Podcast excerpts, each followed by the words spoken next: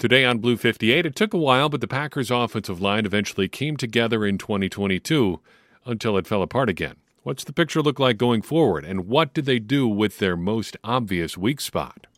Blue 58! Hello and welcome to another episode of Blue 58, the one and only podcast of thepowersweep.com. I am your host, John Meerdink, happy to be with you here for another episode. We are talking offensive line and just offensive line today, both the present and the future. And it's probably a good thing for the Packers, but the present looks a lot like the future.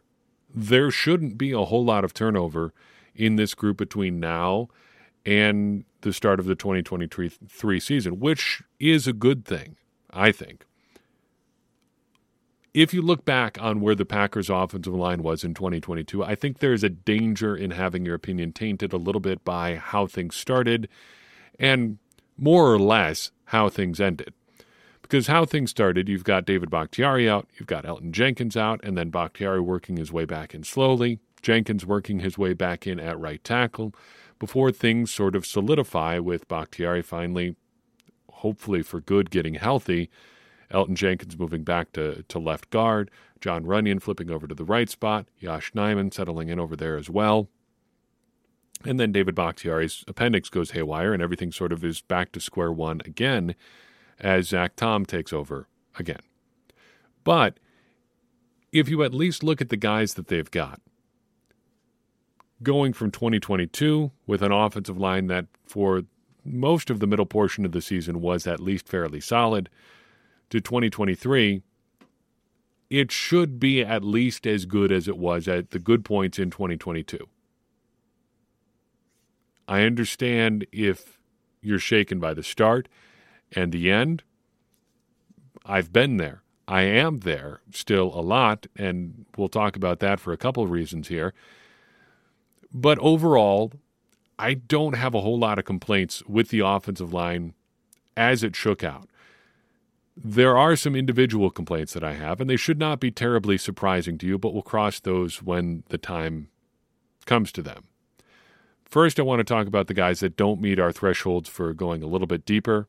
Then I want to talk about how I want to talk about the offensive line. But the guys that don't meet our thresholds, 100 snaps on your primary unit, so offense in this case, are Sean Rhyan, Rasheed Walker, and Jake Hanson.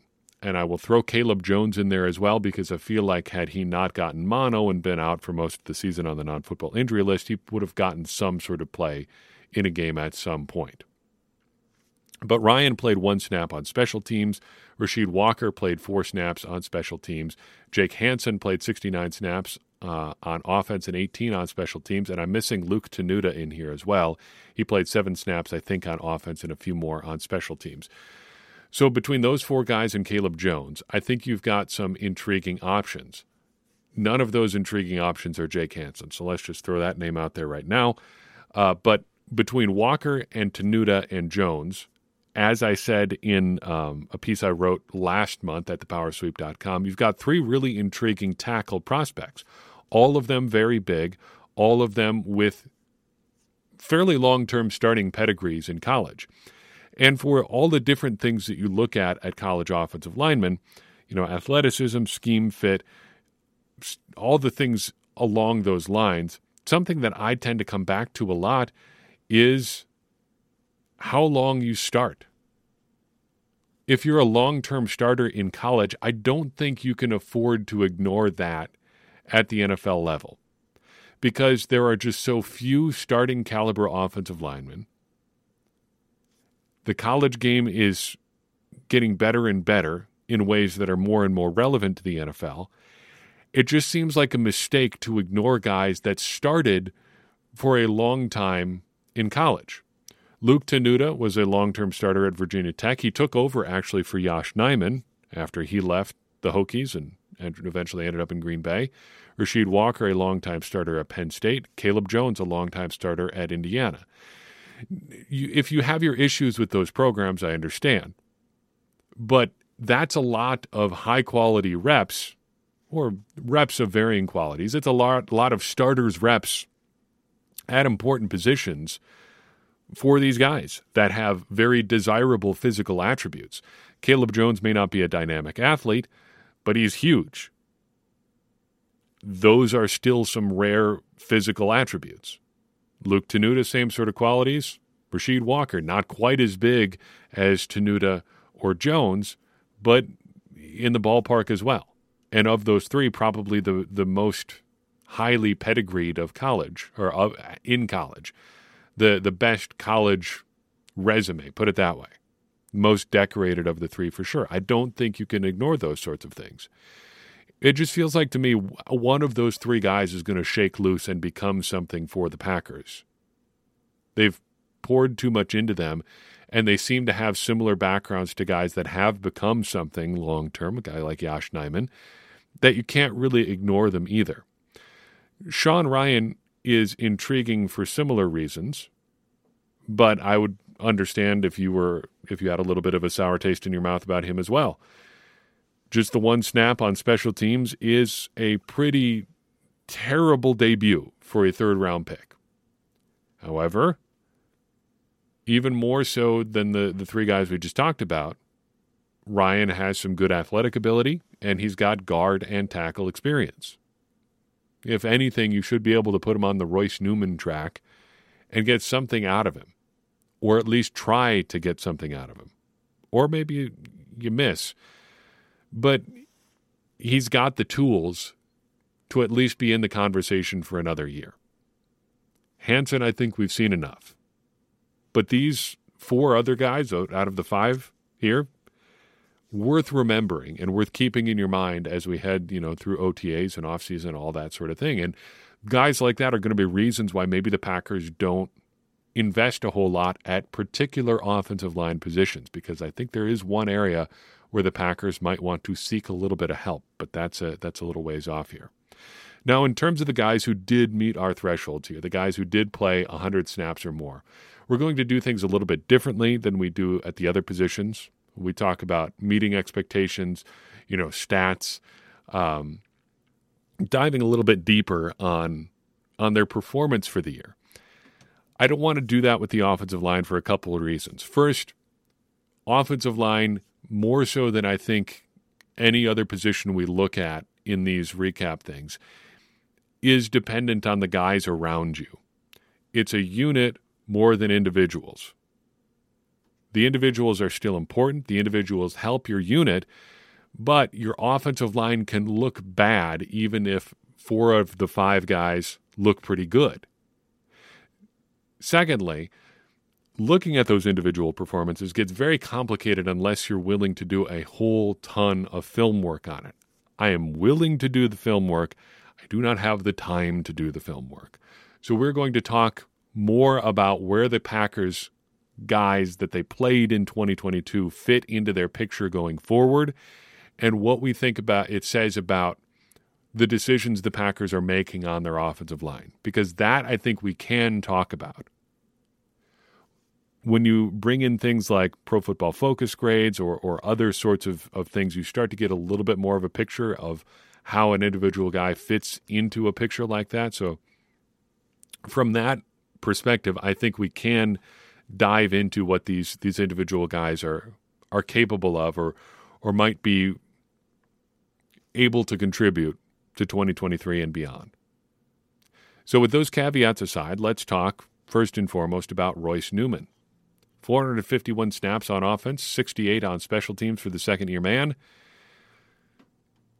Looking at his season and looking at his career to this point, he feels to me a little bit like an offensive version of Dean Lowry.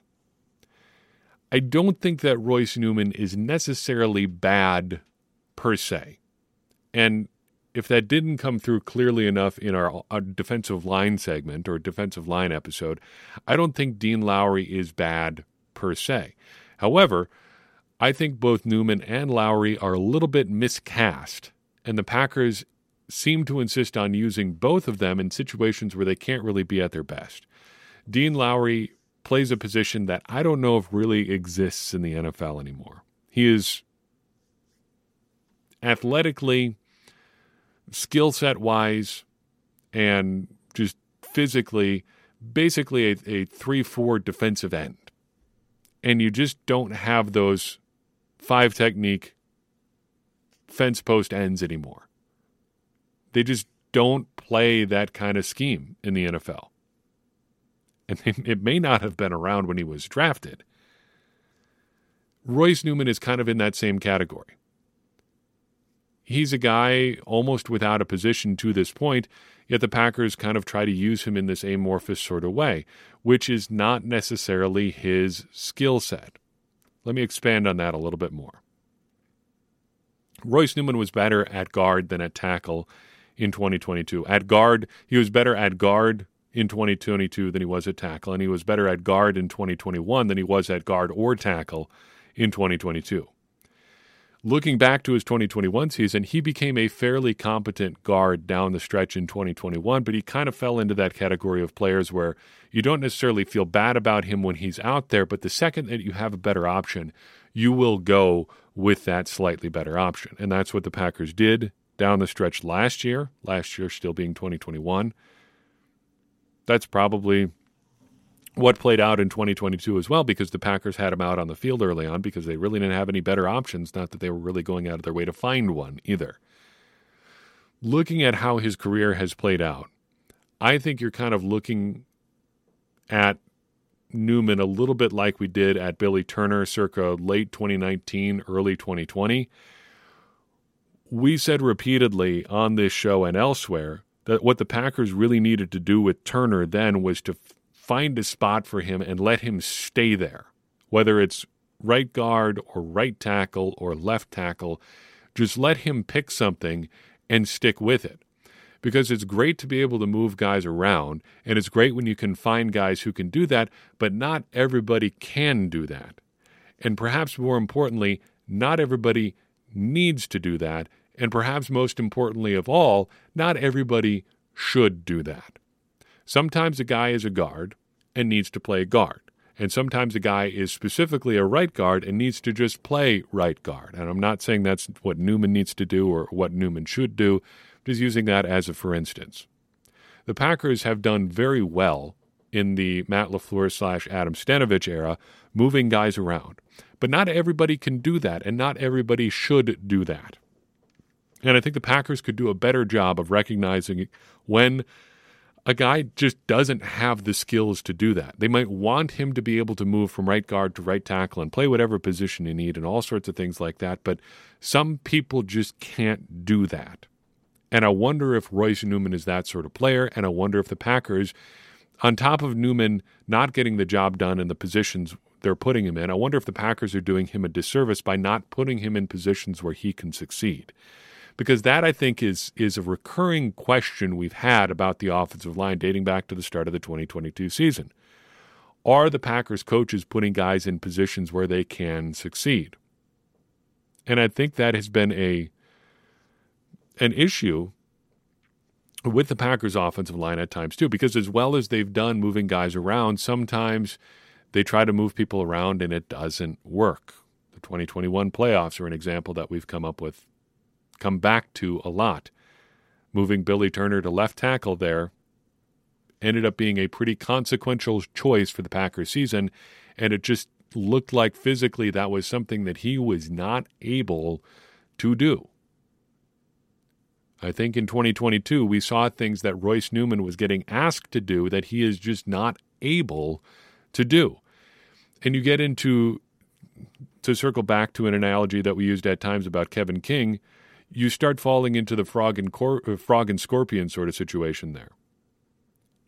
Early 2021 season, Kevin King gets beat on another deep shot down the sideline, and everybody goes ballistic online. Understandably, because a big factor of the pack or the big one of the defining features of the 2020 Packer season was Kevin King getting smoked down the sideline for a fairly notable touchdown. And yet the Packers put him in a position to do that again, and he got toasted again.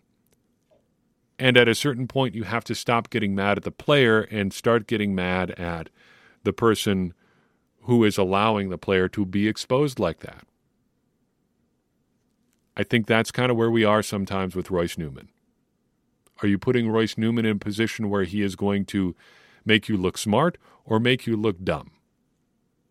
Because if Newman just plays how he is has played and played and played and he looks bad, whose fault is that really? I think the Packers need to figure out where Royce Newman is actually capable of playing and put him there and let him stay there. Let him figure out one spot and do his best at it. When he did just play one spot in 2021, eventually he got better. That wasn't something he got to do in 2022, and he really never did get better.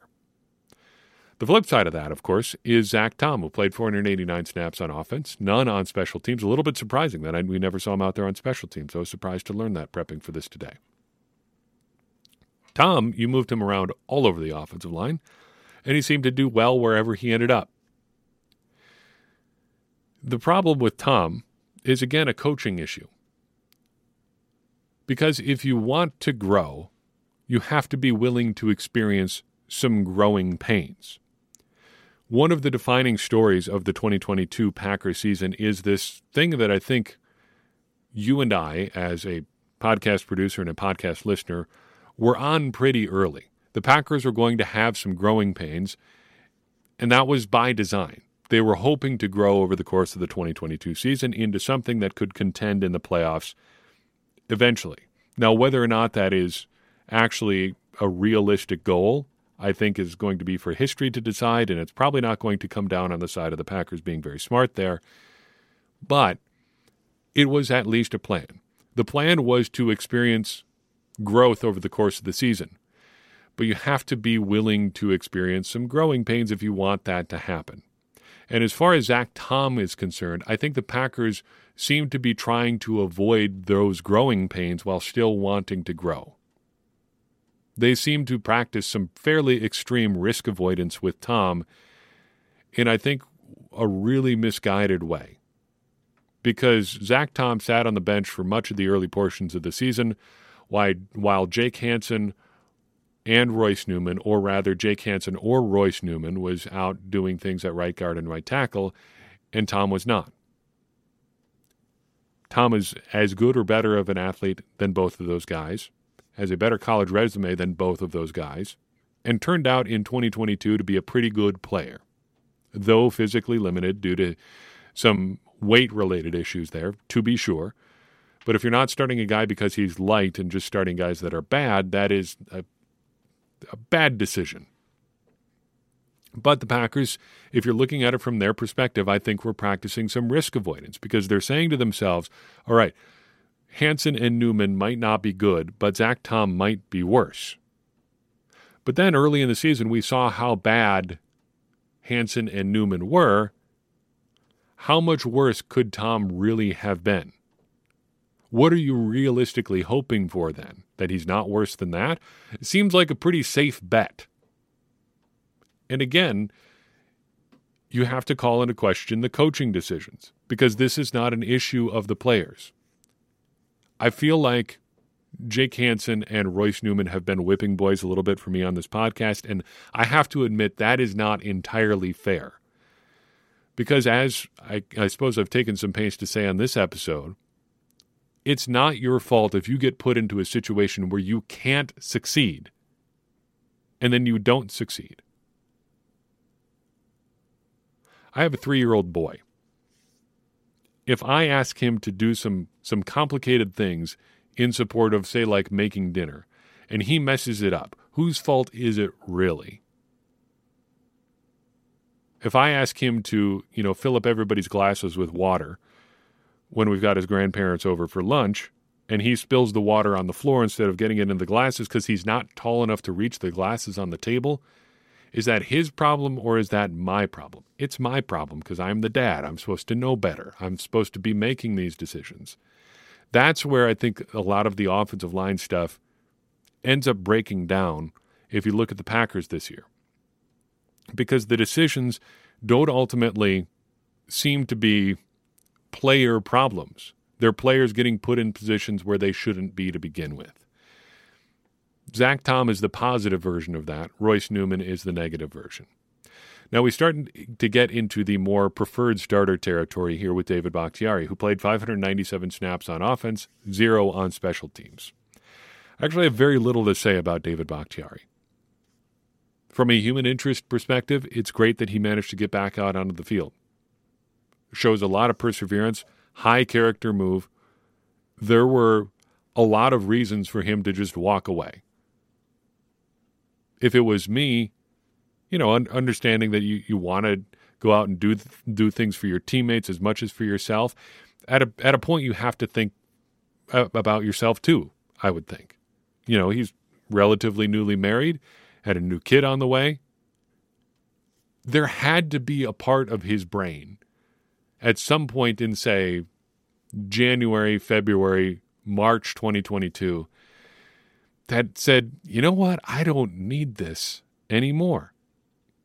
And I think that would be a totally understandable thing. If he had retired between the end of 2021 and the start of 2022, I don't think anybody would have blamed him. But he kept battling and he came back. And when he was on the field, he was good in 2022. According to Pro Football Focus, he was the eighth best pass blocking offensive lineman, regardless of position, and the sixth best tackle. I think as it pertains to 2023, you take him back if he wants to play. It's a pretty simple equation. There aren't many David Bakhtiaris out there. You've got one. If he wants to play, you keep him. Contract stuff doesn't really get super movable until after this year anyway. If he wants to come back, bring him back. You're going to need players at a certain point anyway. He proved he could play at a high level still in 2022. If he wants to play in 2023, I say you bring him back. Moving right up the ladder of snaps here, Yosh Nijman played 756 snaps on offense, 66 on special teams.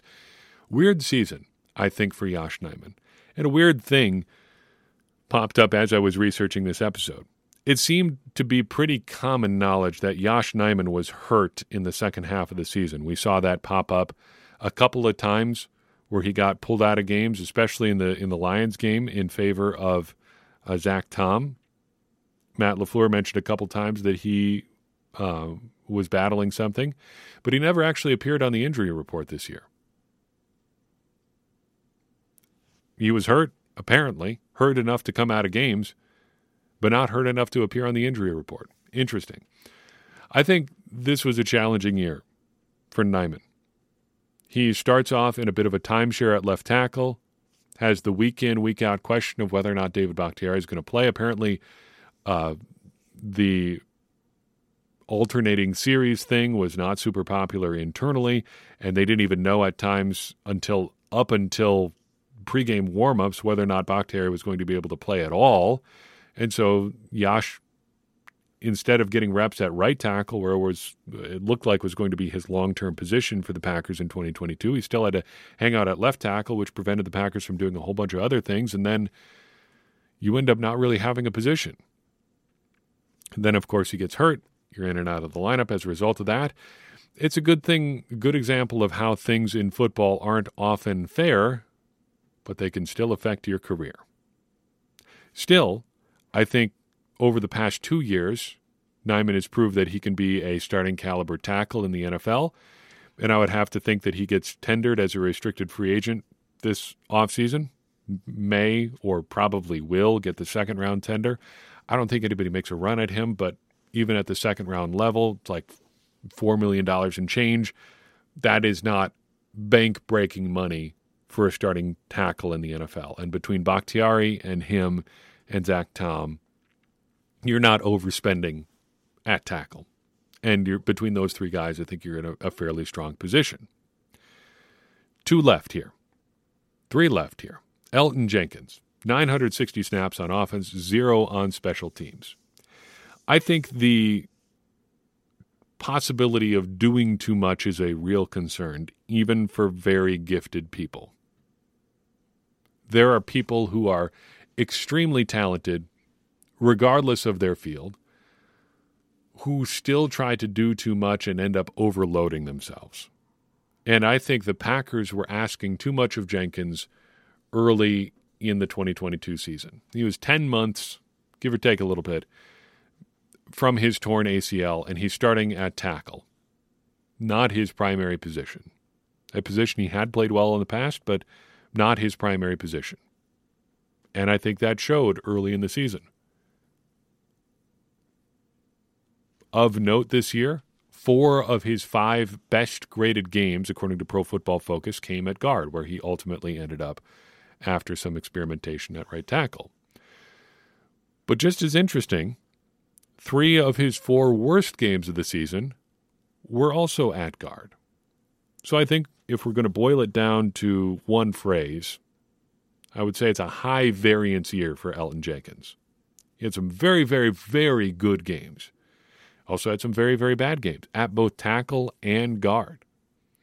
The Packers are going to be betting that he is not a high variance player going forward. I think if you look at the balance of his career up to 2022, that is a pretty safe bet.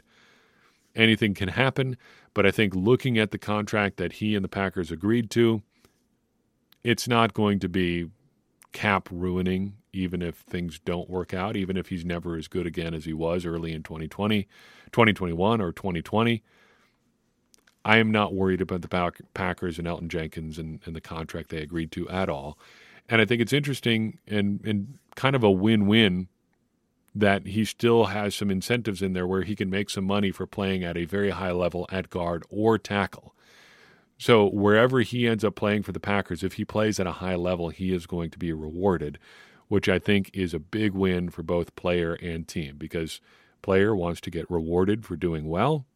The team wants him to do well, and now he's got all the incentive in the world to do absolutely as as as well as he possibly can do. Great deal, I think, for both sides, and it's a good way for the Packers to roll the dice in a way that they're not really risking all that much. John Runyan, talking about guys you don't have to say a whole lot about. Just been steady Eddie since he joined the starting lineup in 2021. 1,000 snaps on offense again, 1,051 to be precise, 66 on special teams, back to back 1,000 snap seasons. I don't need to tell you about John Runyan. He is not a perfect player, but he's a solid player, and you just need a bunch of solid players to fill out your roster. To give you an example of how rare of a player he is, though, here's a stat for you. There have been six instances of a player drafted in the sixth round or later since 2020, so the last three seasons, playing at least a thousand snaps in a season. So six separate seasons where that's happened. Kansas City's Trey Smith has two of those seasons. Donovan Peoples Jones in Cleveland and Michael Onwenu in New England have two of the other ones, and the other two seasons belong to John Runyan. Two 1,000 snap seasons in his first three years as a sixth round pick. Not too shabby at all. I don't know what you start to do with John Runyan from a contract perspective because next year he goes into a contract year. He doesn't seem like an all star caliber guard. If Elgton Jenkins is a 100. I don't know what John Runyan is. Is he an 80? Is he a 70? That seems low. Is he a 90? I don't think he's 90% of Elgton Jenkins. But he is really solid. And those are guys that are, are worth keeping if you can, unless someone decides that they really think he can elevate their offensive line and gives him money that pays accordingly. That is a problem for spring of 2023 or 2024. We are in, well, getting close to spring in 2023. We'll cross that bridge when we come to it. A bridge the Packers do need to cross involves center Josh Myers. He led the Packers offense with 1,091 snaps, also played 50 on special teams. This is a tricky situation for the Packers because although I don't have specific criticisms of Myers, I've not watched offensive line play in enough detail to say this is what he did bad in this game and this, that, and the other thing. I would say that of the Packers' five preferred starters, he is the one who needs the most competition heading into 2023. And I'll tell you why here in a second. But those preferred five, left to right, are going to be David Bakhtiari, who, if he is healthy, is going to start. Elgton Jenkins, same deal. Josh Myers is your center. John Runyan is going to be in there at right guard. And then at right tackle, you've got Yosh, Yosh Nijman or Zach Tom, or if you stack it the other way, Zach Tom and Yosh Nijman. Those are probably your five. Some configuration of those six names will be your starting five guys.